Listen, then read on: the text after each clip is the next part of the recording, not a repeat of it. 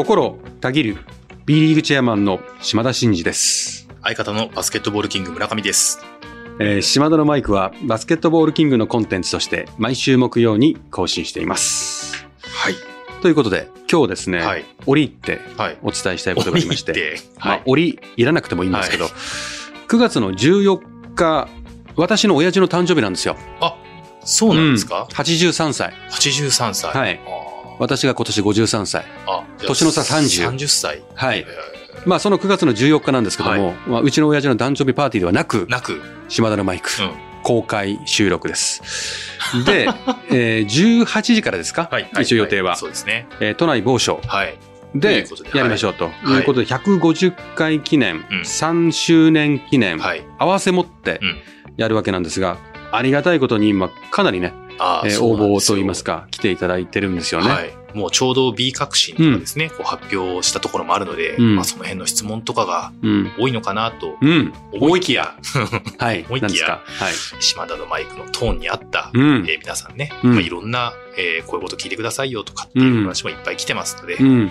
まあちょっとラジオっぽいノリでですね、うん。公開収録を迎えていきたいなというふうに思っているところです。そうですよね。はい。もうね、もともとは B 革新の話をするとかね、うん。開幕前の見どころみたいなことうんうんを、私がね、相方と話をして、で、こうなんとなくクスクスっと聞いてもらって、うん。終わったら、えー飲み会みたいなね、感じだったんですけど、はい。この私へのニーズがう、ん私のニーズが、そっちじゃないみたいなんですよね。は そっちじゃないとバスケットじゃないってことですかね。い。うん。まあちょっとそうですね。近所のおじさんとか、うん親戚のお父さんにちょっとこう、ちょっと聞いてよみたいな感じのトーンっぽい、うんうんまあいかにもラジオの深夜番組テイストの、えーうんはい、ことを好まれてる。まあ多分普段からおはがきをいただいたりとかっていう皆さんがですね、そうですね。結構参加していただいてるのかなという。そうそう。だからこの番組って、やっぱり B リーグの公認番組だし、はい。日本放送さんのこの番組でもあるんで、はいはい。どちらかというと B リーグのチェアマンですと言ってるぐらいだから、うん。B リーグのチェアマン的なトークを挟んでるんですけど、うん。ちょいちょいプライベートというか趣味とか、えー生き方とかライフスタイルとか、もうそういうこと入れてるじゃないですか。多分シェアとしては、73でバスケが多いと思うんですよ。あ話としてはですね。うん。その全体的なあのコンテンツとしてはですよ。はいはいはい。なのに、うん。ニーズがうん。その3の方のうんシェアが高いっていうことが分かりました。ということでですね、はい。ちょっと深夜番組のお悩み相談会的なうん感じで皆さんとはい。お話してみようかなって少し思ってますから、はい。まあじゃあもう気軽に、気軽にどどんな感じになるか分かりません。はい。もういつもフリートークですけど、うんその時もフリートークかつ、んもう流れによってはどうなるか分かりません。うん。ただ皆さんのニーズが例えば会社の悩みとかね、はい。えー場合によってはご家庭の悩みとかですよ、まあもしくは恋人の悩みとかですね、まあご夫婦の悩み、うん。そんな感じのところもあるみたいなんでもう皆さんねぶつけてください そういうコーナーなんですね。はい楽しみですね、じゃあ。急になりましたはい。わかりました。ということでですねはい。まだ、えー枠はギリギリまではい。あのギリギリまでのキャパのギリギリまではい。そんなに大きくはうん。ないので、もう実はそんなにめちゃめちゃ余裕あるわけじゃないですけど、はいはいまだ大丈夫はい。えっと、その公開収録でも皆さんとコミュニケーションするし、その後、飲み会ですから、うんいいですか？フリーですよ。懇親会で。フリーです。うん懇親会がありますから、その後は皆さんとお食事をしながらというか飲みながら、さらに深掘りをするという。はい。これはね、面白いでますよ。あ、バスケのファンだったりね、うん。あの、同じような悩みを抱えてたりとか、いろいろお話ししたい方同士でもね、ぜひ楽しんでいただければなと思いますが、はい。えーここでですね、まあ、ちょうどそんなえー話の流れから、はい。おはがきをいただいておりまして、はい。私の方からご紹介しますけども、横浜市のえーペンネームりんさん、うん。えー島田さんへということですね、えー私は受験を控えている中3の女子です。えー私は中学に入ってから B リーグ好きの友達ができたことはありません。はい。部活の仲間もあまり B リーグのことを知らないので、うん。友達ができる方法を教えてくださいというのが一つと。うん。あとは、えーワールドカップも楽しみですねと。えーうん GO 暁ジャパン。ステッカーをお願いします。なるほどということで、もういかにもなんかラジオ感のある。いや、でもね、はこの番組、こういう中学生とかの、はいあの、女の子とかは、来ますよね。いそうですね。受験の相談とかも一時期ありましたもんね。そうですよね。、はいや、まずもってですね、中学生の女子界隈でですね、B リーグの話をしたくなるようなシチュエーションまで持っていけてない、うん今の私の力不足にうん、ただただ ま申し訳ない、なるほど。申し訳ない気持ちでいっぱいですと。うん。いうところでお詫びを申し上げた上でですね、うんうんこれはですね、やっぱり、リンさんにうん、私と一緒うにん、中学生の女子界隈でうん。B リーグをもっと知ってもらうためのうん。活動をうん。一緒にしてもいいんじゃないですかね。その受け身で周りがそういう人がいないんでどうしましょうかじゃなくて、一緒に作りましょうって。ああ、なるほど。ね。なんで、やっぱりこう、誰かが流行らせていただかないとうん。いかないんで、うんまず、あの、その話をさせてもらいたいのと、この、もしあれだって14日ね、はい。リンさんも来たらどうですかね。まあでもね、受験生でお忙しいということですけどね。ああそうですかまあ ただ、まあ、あの、おっしゃってるみたいに、こう、リンさんにもね、うん中学校の、その、女子に、うん。B リーグが広まるにはどうしたらいいのかっていうことを島田さんに考えてもらったりとか、うん。そういうことが一緒にできるといいなっていうことそうですね B リーグはね。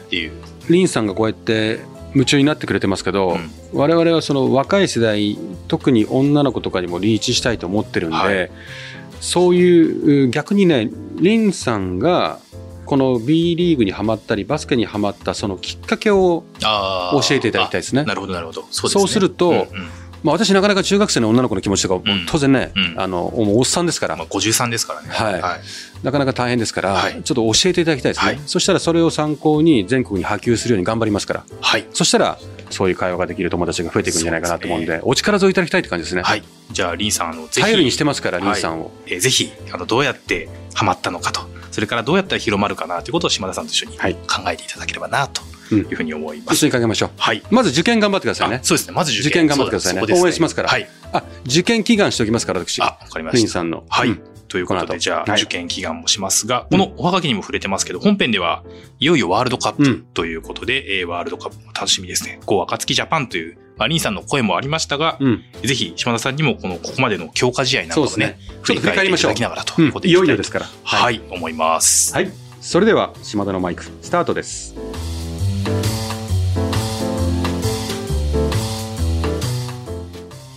島田のマイク。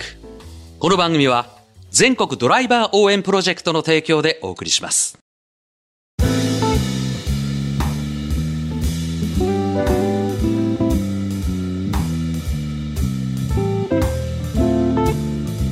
はい。ということで、えーいよいよバスケットボールのワールドカップということで、えー開催しますけども、ここまで、まあ、こんなに強化試合がね、たくさん日本代表でもあるというのはなかなか珍しいのかなと思いますが、うん。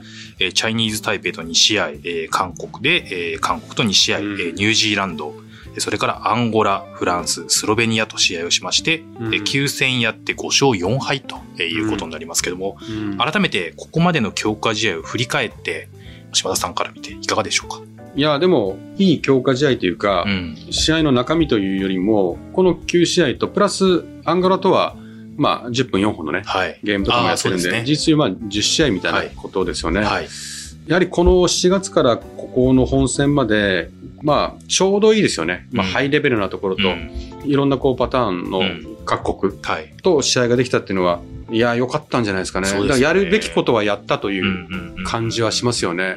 そのトータル、いや、本当にやるべきことやったと思いますよ。それは、JBA もこういうゲームを組んで努力をしてきましたし、うん。まあ、トム・ホーバスヘッドコーチも、このチームを、まあ、ラージリストから選んで、そこからこう、選考を、常に誰にも席はないぞと、うん。最後まで決めないぞうん。というところで、ずっと緊張感を持たせてきて、はいかつ、その、ファイトするっていうかう、ん。戦わない選手はいらないとうん。いうことを徹底的にやってて、やっぱり、私も練習に行ったりしますけど、まあ、マインドセットしてますよ。代表ってこうだよねっていう、この空気感、うん緊張感。うんで、この試合も毎試合が選考会みたいになってたわけですよ。そうですね。だからみんなもうオレオレというか、うん俺を見てくれとういうん感じの部分出てたじゃないですか。はいそういうメンタリティって日本にはあんまなかったわけですけども、そうね。そういう空気を作り上げた、まずトム・ホーバスヘッドコーチには、本当感謝ですよね。うんここがもう絶対条件だと言ってましたけど、本当そう思います。うん戦うメンタリティが変わった。まあ、それがまあ韓国戦とかのアウェーで勝った時とかにもやっぱ繋がってると思いますしね。まずそのメンタリティが大きく変わったということと、やっぱトムの戦術がもう本当に徹底してるじゃないですか。はい。いわゆる外のシュートうん。を打つと、まあ、女子のオリンピックで銀メダルを取った時のあの戦術を男子に転用しているというか、外のシュートを徹底する。あとはもうリバウンドみんなで頑張る。走る。うん。アグレッシブにディフェンスする。っていううん。ことを40分間遂行するうん以上ですってうん。ういう。ん。まあ、日本が強豪国を今、あの、倒すなら、この戦術だろうっていうことは、なんとなく分かっていつつも、はい戦う姿勢と、その戦術の徹底っていうのは、決して簡単なことじゃないと思うんですよね。それを本当に最後までやりきったし、うん。それを信じてやってる選手たちも、お徹底させたヘッドコーチもね、うん。本当にこの後、明日のね、あの、本戦がどうなるかはさておき、ここまではよくやったんじゃないかなと思いますね。まあ、ラージリストの中からもちろんその、候補の選手がだんだん絞られていく中で、まあ、あの、競争の中でね、残念ながら、まあ、あの、選択されなかった選手だったりもいると思うんですけど、まあ、そういった選手の頑張りだったりとか、うん。一緒にくっついてきたっていう部分も含めて、やっぱりいよいよここまで来たなっていう感じはするとは思うんですが、まあ、残念ながら怪我だったりとかね、うん。まあ、そういうことで外れた選手もいると思うんですけども、うん。そのあたりも含めて、こう、いかがでしょう、今度。いや、もうこれは、スロベニア戦の試合が終わった後に、うんコート上で、そう、あの、壮行会みたいなのがね、はい、はい。あって、トムも、あの、大きなね、うんあの、日本代表のユニフォームのあのフラッグに、まあ、ビリーブとはい。書いていましたけども、まあ、信じないと何も起きないでしょう、みたいなことをファンの皆さんにも投げかけてましたよね。はい。ああいうことじゃないですか？うん選手たちはね、フランス戦で厳しい試合をし、うんスロベニアでも厳しい試合をし、ファンの皆さんもやっぱり世界強国強いなと、うん。やっぱ厳しいんじゃないの？みたいな空気に一瞬なったと思うんですよ。はい。でも、お彼らは信じてますし、うん。オーバスヘッドコーチが言った通り、やはりこう走ってリバウンド頑張って外のシュートを打ってっていう戦術である以上、うん。まあ外のシュートをうまく打たせてもらえなかったり、うん。外のシュートは水物なんでね、うん。入らないゲームになると強豪国とやると瞬く間にああいう点差になるってことはあるよって言ってたじゃないですか。もうその通りなんですよね。うんですからそれそれを逆回転するかどうかっていうことをだし、ですから結果はああでしたけどももうそこは信じてその戦術を最後まで貫いてうんやってほしいなって思いますよね。なるほど。うん。そういう意味であの、いよいよだなっていうことと、やっぱりこの代表に対する期待値であるとかっていうのもまあ高いのかなと思わせてもらったのが、その、有明での試合で、まあアンゴラ戦だと1万1000人を超えて、まあそれ、もう全部1万人超えでした。スロベニア戦だと1万3000人超えでしたっけね、うん。かなり多くの方がまあ集まってきて、真っ赤に染まってたじゃないですか。ああいうのを見ると、こうなんか、いよいよワールドカップだなもありますし、やっぱバスケットボールの人気も少しずつやっぱりこうやっぱ定着してきてるのかなっていうのも、目に見えるような感じもしたと思うんですけど、実際会場に足を運ばれていかがでしたか？いやもうそこはその競技力の向上ももちろんそうなんですけど、うん。やっぱり、まあ、この金融をなんとかいい方向に持っていきたいですよね。うんやっぱり空気は全然違いますよ。うんうんまあ、7、8年前ぐらいの代表戦とかだと、本当に入ってなかったですからね。うんもっとちっちゃい会場でも入ってうん。なかったですからね。でそれは、そもそもお強い弱いの前に、うん。メディアさんでのね、取り扱いとかの露出が少ないんで、はいまあ認知も低ければう、ん寂しい状況がありましたよ。で、やはりこう、B リーグができて、うんえーバスケットが少しずつ国内に浸透しながら、うん。日本代表の強化も図りながら、満を持してワールドカップをね、うん。誘致して、そのタイミングがこう、いい感じで、うん。あの、アフターコロナのタイミングここにやってきて、うん。で、まあ、特に、あの、日本テレビさんとね、うん。テレビ朝日さんが、まあ、中心になって、これだけ放送してくれてるじゃないですか。すごいですよね。今他のスポーツでうん。ゴールデンタイムとかね、すごいいい時間に、あんなにテレビで放送してるスポーツありますか？いや、本当ですよね。ないですよね。ないですね。で、それだけ、この未来、期待を持っていただいてる、日テレさん、テレビ朝日さん中心に他の局もそうですし、うん NHK さんもそうですし、まあ、他のメディアさんもね、うん新聞、えー雑誌各社もそうですよ。ものすごい取り上げていただいてるんですよ。うんだから、選手の顔も多くの人たちに、バスケがしに興味関心がなかった人たちにも届くようになりましたようんね。そういういろんなうねりが、うんここにいよいよ集約しているとうんいう状況だと思うので、はい。本当にそういう意味ではありがたいなと思ってますよね。うんそうですよね。朝の情報番組とか、うんそれからまあちょっとこうエンターテインメント寄りの、あの、番組だったりとかっていうのも、結構バスケットボール選手はね、出演されてるシーンをよく見かけるようにもなって、うん。まあ嬉しいですね。自分の子供が見出てるようにじゃないんですけど、うんあ、知ってる人が出てるみたいな感じっていうのはすごく。珍しくないですからね。うん、そうですだって。もう、ちょっと前なんて、うんえ、バスケ選手出てるとか、えバスケ取り上げてもらってるよとかっつって、もうそれだけでうん、うん、盛り上がってましたから。ね今なんてほとんど毎日のようにうんあちこち出てて、選手個も、誰かが出てますよね。うんバラエティとかにも取り上げていただいたり、ね、情報系にも取り上げていただいたり、うんすごいっすよね。うんいや、もう嬉しいですね、そういう状況になったらね。うんいやね本当にあの、有明の参戦を見て、うんまあ感激しましたよね。うんうんあれが沖縄アリーナで同じように、ああいう空気ができると思うんでね。うん選手たちも、トムも言ってましたけど、ファンの人たちのやっぱりエネルギー、うん熱量っていうのがものすごく大きいので、うん、そこの力を借りてね、うんこの戦術を信じて、はい。えー日本代表を信じて、うんまあ、応援したいですね。はい。うん。ということで、いよいよ明日8月25日、えーバスケットボールのワールドカップは開幕ということで、えー日本の初戦はえー8月25日21時10分からと。最初はですね、やっぱ肝心だと言われますが、強豪ドイツと対戦とえーいうことになっております。ドイツね。はい。まあ、初戦8月25日がドイツ戦、えーそれから27日がえーフィンランド戦、29日がオーストラリア戦ということで、えーまあ、いずれも強豪ということになりますけども、えー最後この本番に向けて、えー一言熱いエールをいただければなと思いますけど。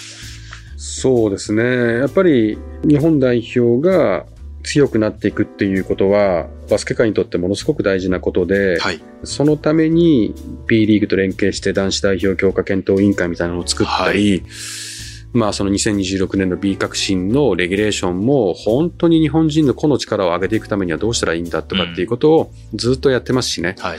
だからそういう未来のことをクリエイトすることは今どんどんどんどんやっていってるんで、まあでもここまでやってきた努力の本当に最大限披露するのはこの3戦なんでね、はい特にドイツ戦ですよ。ドイツ戦。はい。まずドイツ戦。うん。ここをなんとかしないと。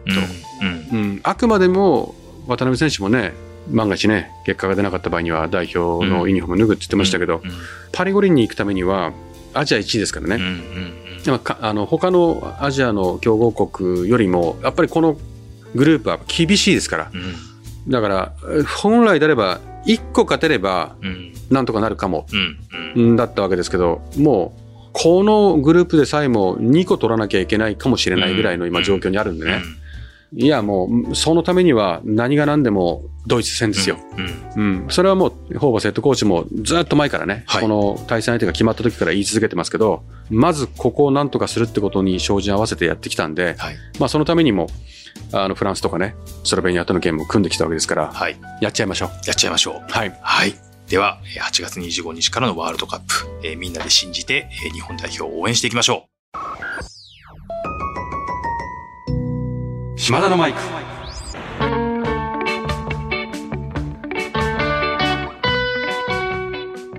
島田のマイク。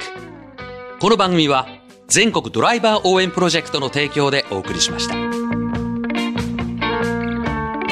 はい。ちょっとね、うまあ代表のこの話になるとやっぱ熱く。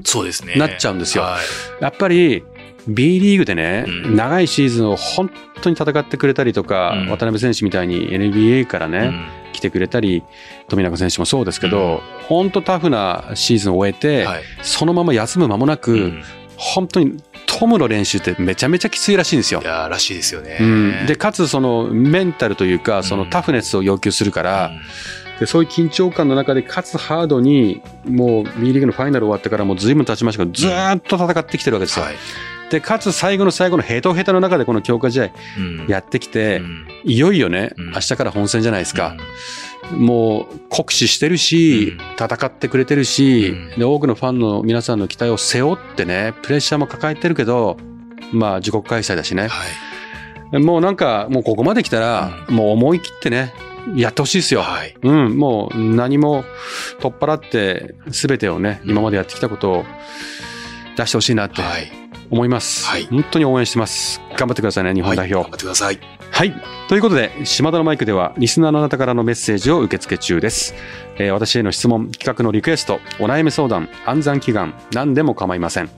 えー番組で紹介させていただいた方には島田のマイクオリジナルステッカーを差し上げております宛先は概要欄に載せておりますあなたからのお便りお待ちしておりますということでもう止まるところを知らないというかもうこのまま喋ってるともう熱くなって 限りまくっちゃってコテって言っちゃいそうなんで、終わります。ね。はい。ちょっと、はい。冷静に。冷静に。はい。島田のマイク。ここまでのお相手は心たぎる B リーグチェアマンの島田真二と相方の村上でした。勝ちましょう。勝ちましょう。